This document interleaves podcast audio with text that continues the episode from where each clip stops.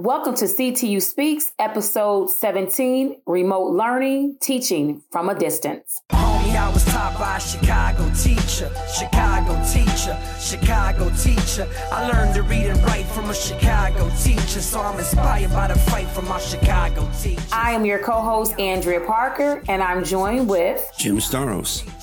And we will be here today talking to three elementary school teachers about their experiences so far with remote learning.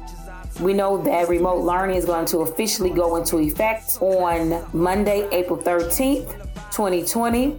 But before April 13th, um, because our last day of school was March 16th, uh, many teachers across yep. the city of Chicago have been um, teaching remotely, doing a variety of things. So we are want to hear some experiences from teachers, and they want to talk about their experiences, their successes, as well as their challenges with remote learning and how we can, you know, make them better. That's so, right. Jim, Jim, you and I are teachers. Uh, what has been uh, what has been your experiences so far with remote learning? Well, it's been a difficult adjustment. Um, mm-hmm. Right now, because I'm uh, working full time at CTU as a field rep, I'm only teaching one class, my AP government class. Okay. And that class in particular is kind of difficult because at this point of the year, I would be just doing review for the AP exam that comes up the first week of May. Right. And a lot of it is um, practice stuff. We questions kids have specifically, me helping them individually on particular issues they might have. Yeah. So it's been really difficult trying to figure out how to transition that from in person to online. And I'm sure it's like that for all the AP teachers that are out there. Yeah, but. Um, as me teaching middle school students, I uh, it is a challenge reaching out to them um, and just making sure that they have all the technology they need. They know how to navigate once they're online and making sure they have that parental guidance right. or that custodial support or caregiver support to make sure that they are on task. And you know, sometimes it's a challenge to have students on task when they're in your presence. That's right. And so having students be on task when they're not in your presence can be a challenge. Um, but I'm still hopeful. Yep, and um, I look forward to April 13 and see what the future holds in reference to that. But um, we're going to hear some other teachers and just hear their experiences and their challenges. And I'm thankful for that. That'll be good. Let's hear them right now.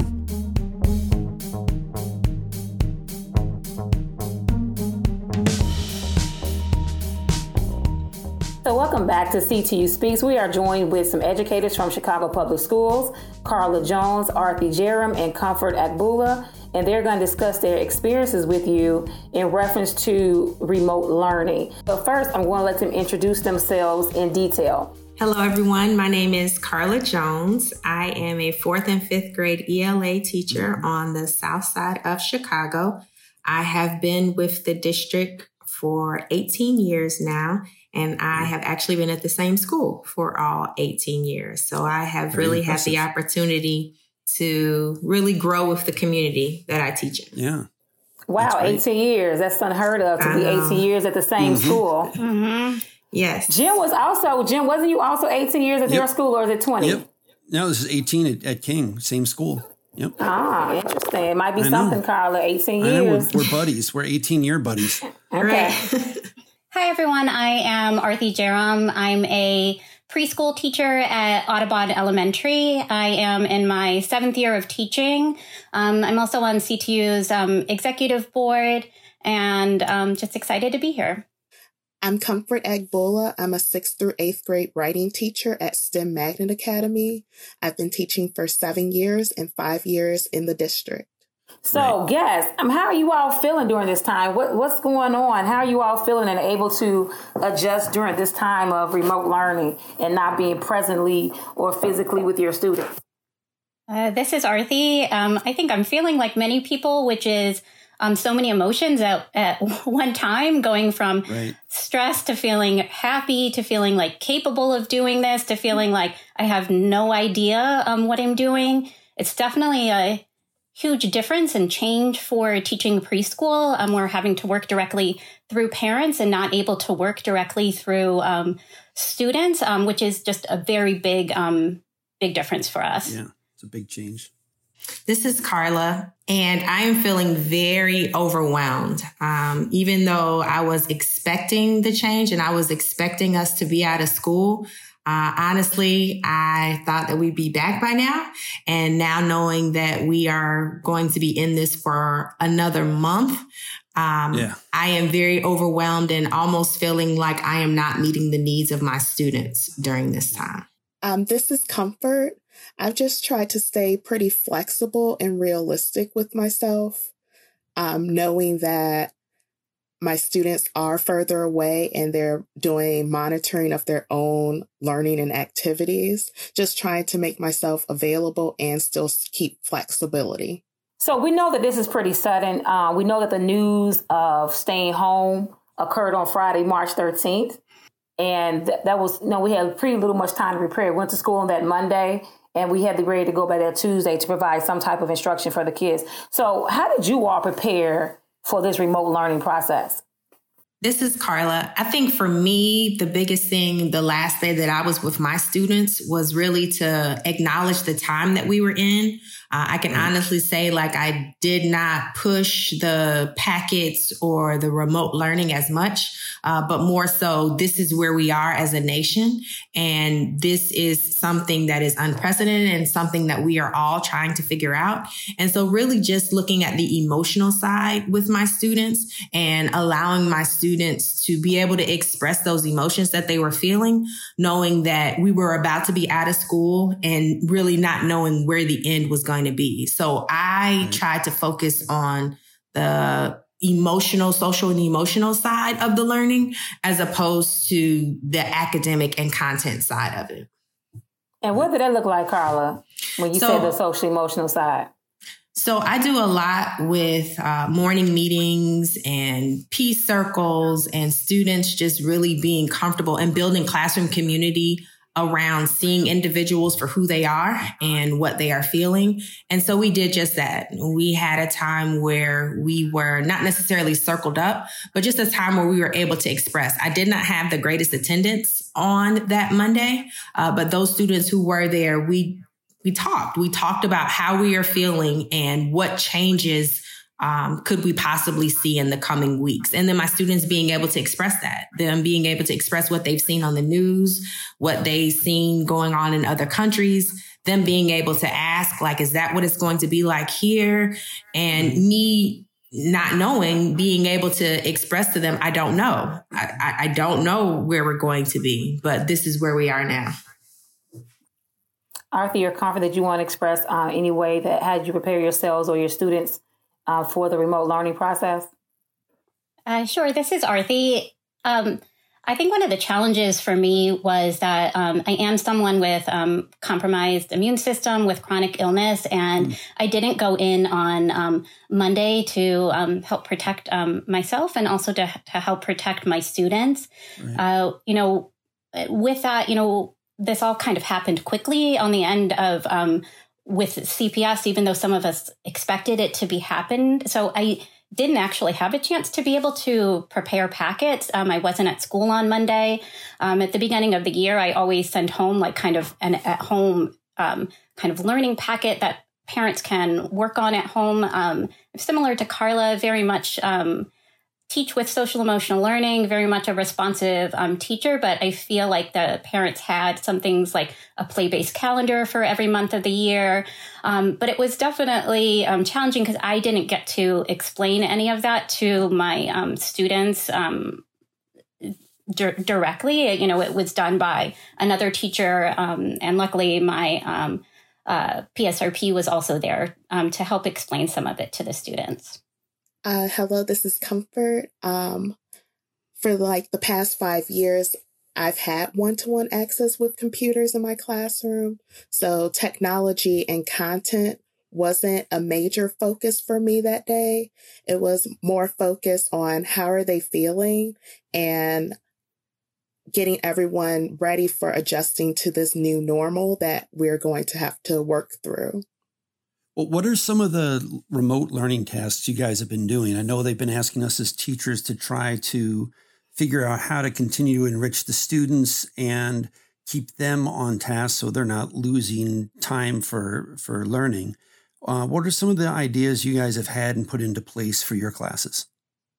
This is Arthi. Um, you know, for for preschool, so much of our, our teaching is teaching about the the children. You know, they say things to us, and that changes our whole entire lesson. Um, you know, one time we just did a whole lesson on a Venn diagram of the difference between a unicorn and a horse because that's what the kids wanted to know. Okay. So figuring out how to teach in the in this way on through remote learning has been challenging. Some things that have been successful, yeah, have been. Um, I have done some recordings and sent it through um, my um, through iCloud. Um, I often do songs with children, um, saying their names. Like if I was going to sing to Jim right now, so I sent a video out to all my students saying like, "Hello, Jim. Hello, Jim. How are you? I miss you." I'm so glad you're home, safe and home. Hello, Jim. Hello, Jim. And that response got the most response from my parents. Um, nice. So many of them sent me emails saying that like their child just like brightened up. I got recordings nice. sent back. Um, I also sent a newsletter asking for everybody to send um, pictures of their child at home so that all the other kids could see everybody. And I'm working with nice. technology with Zoom and Seesaw to kind of get that up, up and going so kids can see each other and their work. Those are some great ideas. Very good ideas. Hello, this is Comfort. So, some of the stuff that I've been doing with remote learning, um, I've been using Google Forms for grammar skills assignments. These were skills that were previously taught, and I just wanted them to practice with it more.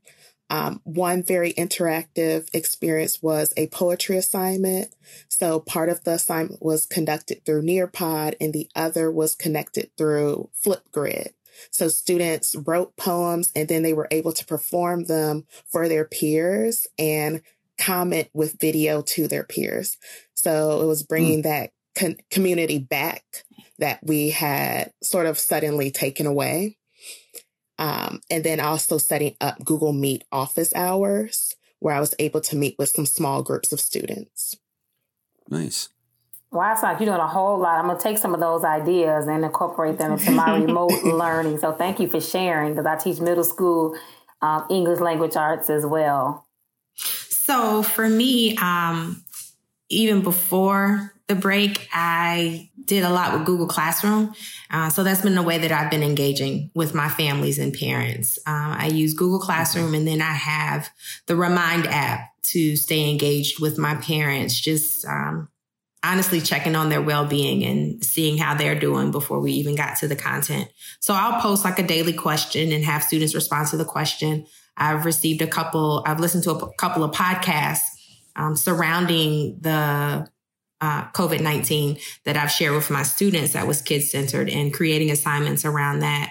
But everything has pretty much been on Google Classroom as a platform for me to communicate with my families. Carla, can you tell us what um, what is the Remind app, and then also can you tell us like what podcast were you listening to to that you that was kid friendly? So I the Remind app is just a way for me to stay connected with my families. So it allows me to connect with my pa- my families without them seeing my actual phone number. Uh, so I receive text messages. I can send out newsletters. Parents can message mm-hmm. me in regards to um, whatever their concerns might be. I can message them. I can send photos uh, related to the learning that we have done through the day. It's just a great way to stay connected uh, with families. And it's a, a one stop where I'm not sending multiple emails or text messages. Right. I can send out a group message to my various classrooms. And then the podcast that I found was actually done by the Daily, and it was the Friday that we were out, and it was um, kids. I think it was titled "Kids Response to Coronavirus," and they had kid questions. So kids were asking questions related to the coronavirus, and doctors and researchers were answering their questions. So not only did I have my own daughters listen to it, but after we listened to it, I felt like it would be appropriate for my students. So I posted it on the Google Classroom and just created a very simple assignment um, centered around what were their questions and what they learned about the coronavirus because of that podcast. Um, that's good. Very good. So, what are some successes and challenges teaching students through the remote learning process? Um, I see that you all already kind of said some some um, successes based off the assignments you are getting uh, or giving. Those sound very um, successful. But um, if you have any more successes and some of the challenges that you are facing as an educator during this time. So this is comfort again. Um, some successes that I've noticed are students are taking ownership of their learning. So they're retrying their nice. assignments. They're producing amazing work and they're actively helping each other. Um, a cool. challenge that I faced was with remote learning is one that's the case with paper assignments, making sure that mm. there's a mm. parent or guardian who is able to monitor task completion. So I think this okay. has been the same with paper assignments that it's been with remote learning. But now there's not that check in with me the next day in class. Anybody else want to share? This is Arthi. Um, I think uh, one other success that I had is um, right now I'm trying to also use this time. Um, I live alone to um, figure out how I can engage myself and engage my students. So we're learning about um, pets. So I've been wanting to do more drawing. So I drew um, some turtles and um, kind of sent out some questions to the the families. What would a turtle? Right, you know, and I asked them to draw a turtle what should our turtle habitat look like? We have these wooden yeah. turtles in our classroom that we are going to paint to be like our classroom pet. Um, and, you know, just saying like, you know, write your first and last name. Should our turtle have, have, um, a first and last name?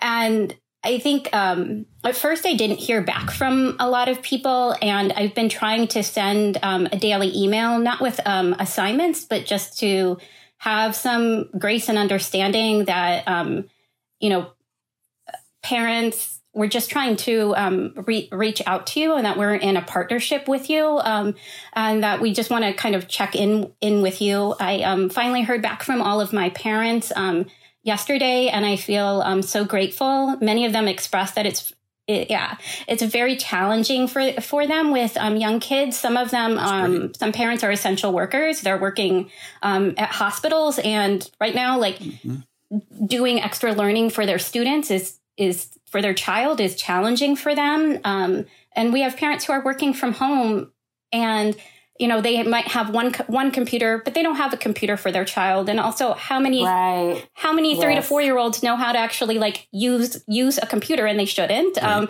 um, you know as pre-k teachers one of the things that we've been talking about kind of as a grade level is that balance of um, what's developmentally appropriate for um, screen time and what's not. And um, I, I, I think that's also like a, cha- a, challenge for us because we don't use a lot of technology as much in the classroom, and our students don't have emails from pre-K through second grade, so it's it's communicating through parents' email addresses. Right, because with pre-K through second grade, they don't have access. They, they don't have CPS email right. addresses yet. No, they don't. Right? And so, how do you reach out to parents to uh, get them online? Um, so I, you know, I had a list of everybody's, you know, e- email addresses, you know, send, send out, you know, newsletters and information, you know, regular, regularly. So, you know, I'm continuing to do that and now adding in things like, um, Seesaw, adding in Zoom. It's also been a, a challenge because my computer keeps shutting down the CPS computer every once in a while. Okay. Um, and I've been on the phone back and forth with, um, with CPS. They're doing the best they can, but like, you know, nice we're not on CPS's network, so it's hard for them to go in and fix the computers. But um, I'm getting a new computer from my from my school to borrow on Friday. Well, yeah. I would definitely agree with what was um, said. Comfort in the sense of like student ownership. Um, just me being able to provide like that immediate feedback to the ownership that they are showing through Google Classroom has been a definite success. And then Arthi, to hear you just talk about like how parents are responding on just a whole new level. Um, there were some parents that I had difficulty connecting with throughout the year yeah. through the Remind app. Um, but now, because of the situation that they are in, they have um, been overwhelming in their response and connecting with me on the Remind app because that's the only way they can get to me now. So that's a definite success. But when I think about challenges, um, and as I said with uh, in my introduction, just having to deal with am I really meeting the needs of my students, especially those students who do not have the means to connect through internet or do not have the means um, to complete the work on Google Classroom because all they have um, is their parents' cell phone. So that is uh, has been a concern and an area of opportunity for me. It's how am I reaching those individuals that do not have the digital access during this time? And what? I, And Carl, you also a parent. You said you have some daughters, correct? Yes. And, and what? How old are your, are your daughters? So I have a third grader and a second grader. And so that as a parent, that has been a yeah. challenge, just learning how to homeschool them. Uh, because homeschooling your own is completely different than a classroom of 29. yes. Right, because you're homeschooling and you're still and doing remote learning. And so are yes. they like learning at the same time as you're teaching or you have like a separate time? Yeah. To teach them? I'm still I'm still learning that. Mm-hmm. Um, because I try and have my daughters complete their work, and their teachers have been phenomenal. Um, I am also a CPS parent, so their teachers have been phenomenal in regards to providing meaningful, engaging activities for them during this time. So I'm very thankful for their teachers. Um, but I, I do have to multitask in the morning to whereas once I get them started on their assignments, I try and do a little bit with um, my commitments and my responsibilities to my students. And it's kind of like a back and forth. It's not okay from nine to 10, I'm working, and then 10 to 12, I'm working with my daughters. It's kind of all mixed in together. And I had to have a conversation with my daughters in the beginning.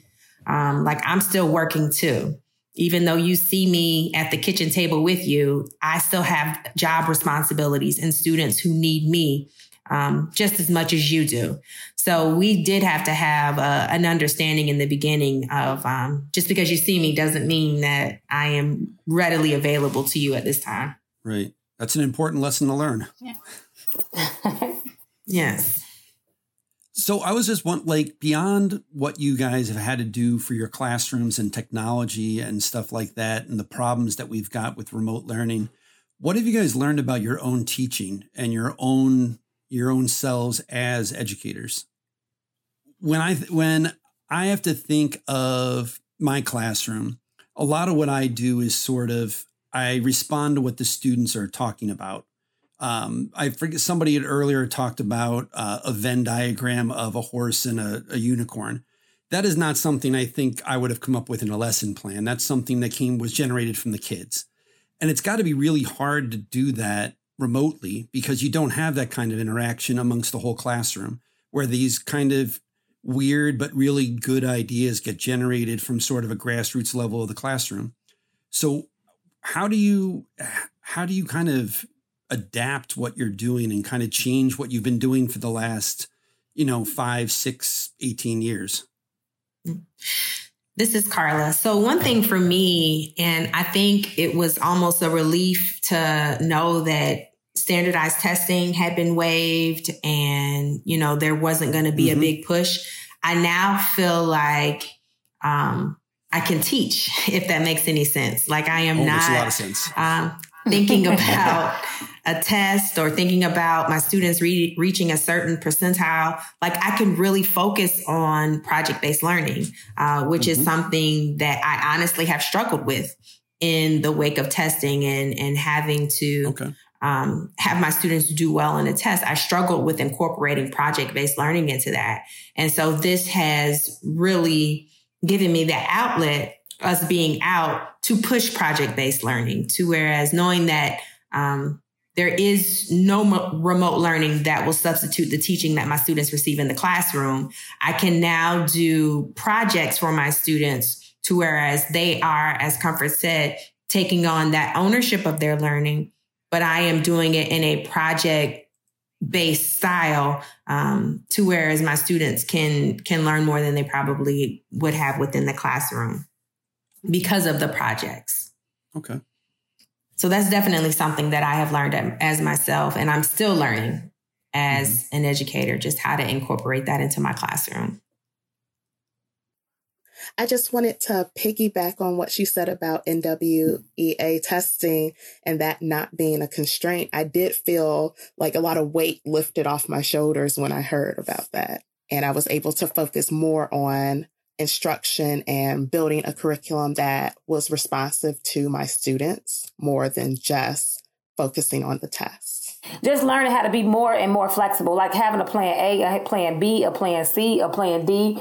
Um, and I was just thinking about students who are not going to be in your classroom. And I was just thinking about ways to learn remotely because there may be circumstances again where children are not in your classroom, maybe due to an illness, um, a vac- um, an extended stay somewhere, and they need access. And so, just um, opening my mind that.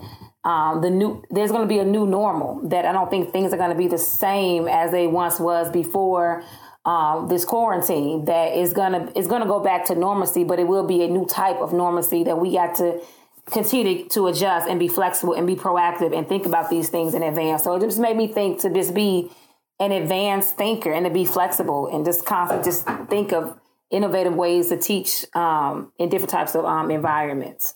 This is Arthi, and I think one of the a, the things that has been challenging is I feel like very much like how Jim Jim said, very like responsive to the students. And I think you know a difference between what um, Carla and Comfort said is for the pre-K level, there's less student ownership with this because um, we are directly working with the families who have been um, wonderful and they want their their students to learn. But it's just so much different than um, you know in the classroom when kids learn from one another. That's a big part of what we do in um, preschool and they can't they can't see each other they can't hear each other.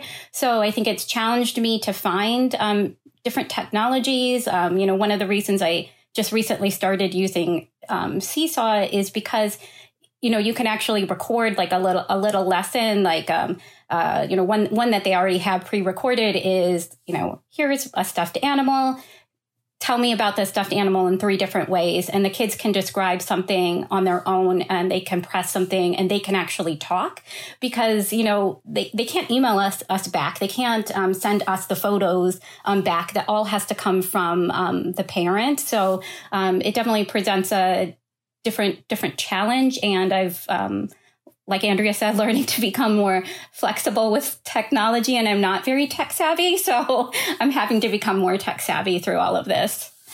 So, just based on what you have done so far with the remote learning process, what do kids or our students need to be most successful with the remote learning? How can we really empower them or the district or principal? How can we empower them as a teacher, as a district to make sure they have what they need to be successful during this time?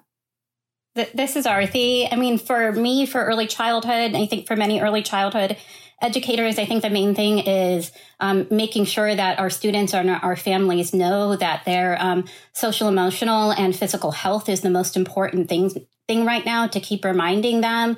Um, how I heard back from all of my parents is the ones that I didn't hear back from. I just sent them a message just saying, um, I just wanted to check in you, check in with you. How are you? You know, immediately I got responses back saying, "Oh, I'm so sorry, I haven't done this, I haven't done that," and I said.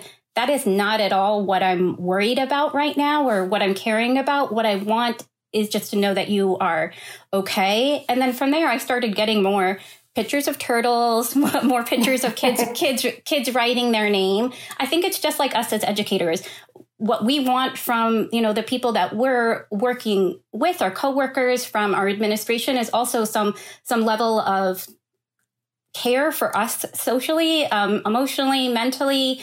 And i think the more that we do that the more that we um, will hear hear from kids. And just a reminder that everything is learning at this young age. Um, so if you're not doing the work that we're asking you to do your kids are learning and that parents are doing that the best that they can. This is Carla. Uh, one thing that I think is almost essential um, with remote learning is some type of access to technology. I think we are really seeing uh, the gap in technology in the families that we service. And so for all students to not just be one to one at school, but to be one to one at home. And it, because you are one to one, also having like those hot spots, whether it is a setup in the neighborhood or whether it is making sure that each home has what it needs. There needs to be um, some type of internet access for for all families, just as we are are intentional within the district being one to one. Why can't our families be one to one at home also? And we as a district give them what they need um, to be one to one at home. Carl, that's a very good point. I think that's one reason why um, CPS is distributing 100,000 lap, um, not laptop, but Chromebooks to the students. We don't know how yet, um, but also we got to figure out how we're going to get that internet access once they get those Chromebooks. Mm-hmm. Well, I mean, that points out the, how deep that digital divide is among some of our students here in the city. I mean, the fact that we need to hand out 100,000 Chromebooks out right. of a district of what about 330,000 students? like a third, yeah. That's a that's a lot. That's a big percentage of our of our system that doesn't have access to what we all just take for granted. That's just what we all have. And and it's just not true for a good mm-hmm. portion of our our uh, mm-hmm. uh, families. Yeah, cuz internet access is not cheap. Nope. Nope, and no. neither is the computers and and mm-hmm. with that sure. then they still need to know how to use it. Just because you have a computer and internet doesn't mean you know how to use it effectively. Yes. It doesn't mean you know how to do all this. And even with this remote learning stuff, how long did it take our producer Eric to f- help us figure out how to link up our microphones today? That's I, true. Was, right, and we're theoretically smart people here. We should know how to do this. And this is something that is not a small feat to be able to do throughout the whole city. And it shows how far behind we've been mm-hmm. historically and how far we've got to go. Good point, Jim.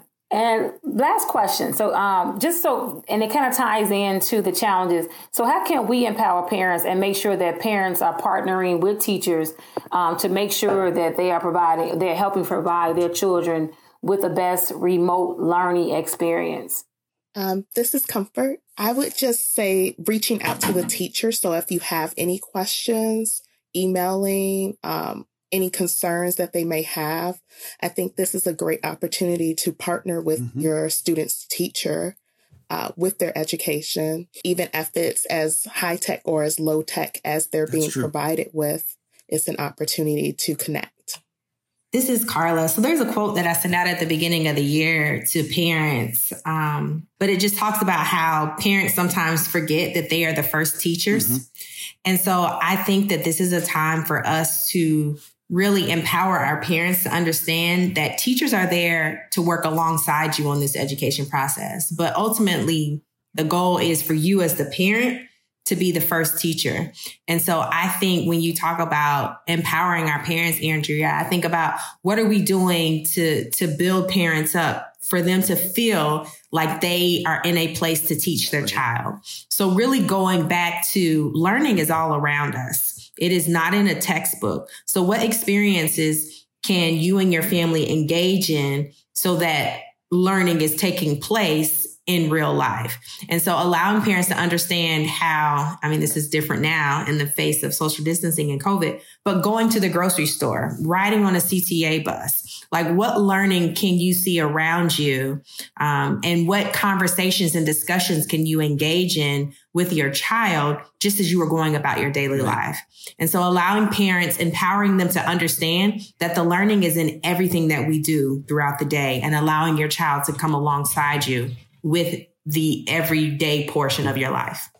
This, this is Arthi. Um, Carla, I can't wait for parents to be able to hear um, this podcast. It's one thing for me as an early childhood um, teacher to explain to my parents all of the things that you said, that everything that they're doing is learning. It's another thing to hear it from parents. And I'm super excited for my parents in my classroom to hear what you, um, you are saying. Um, I think, you know, the the partnerships you know we've started building from the beginning of the, the school year and we're just continuing to um, build those partnerships and allowing parents to have some flex flexibility you know not this is due at this time um, but that you know here is some learning um, that you can do. Here are some options that you can do. Here are some enrichment activities that that you can do and do them when you have time because your schedule is not necessarily going to um, fit my schedule. So I think, you know, we're working on different ways of like, you know, there's some things like Zoom that we can do that are more live with parent consent.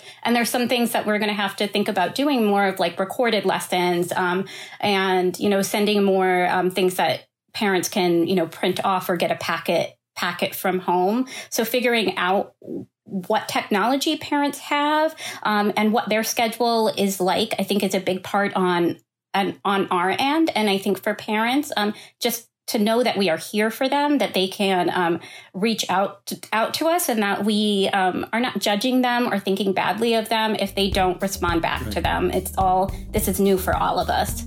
So thank you, Carla and Comfort and Arthi for joining us today. Yes, thank you guys so much. Thank you for having thank me. You. All right, thank you. Talk to you all later.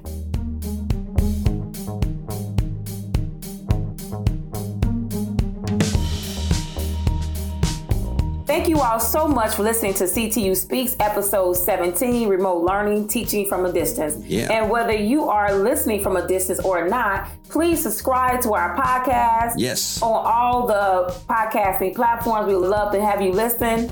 Jim, how can they reach out to us? They could give us a call at 312 467 8888. And they can also email us at ctuspeaks at ctulocal1.org. That would yes, be fun. Please do yeah. not hesitate to reach out to us. Until next time, we are CTU Speaks.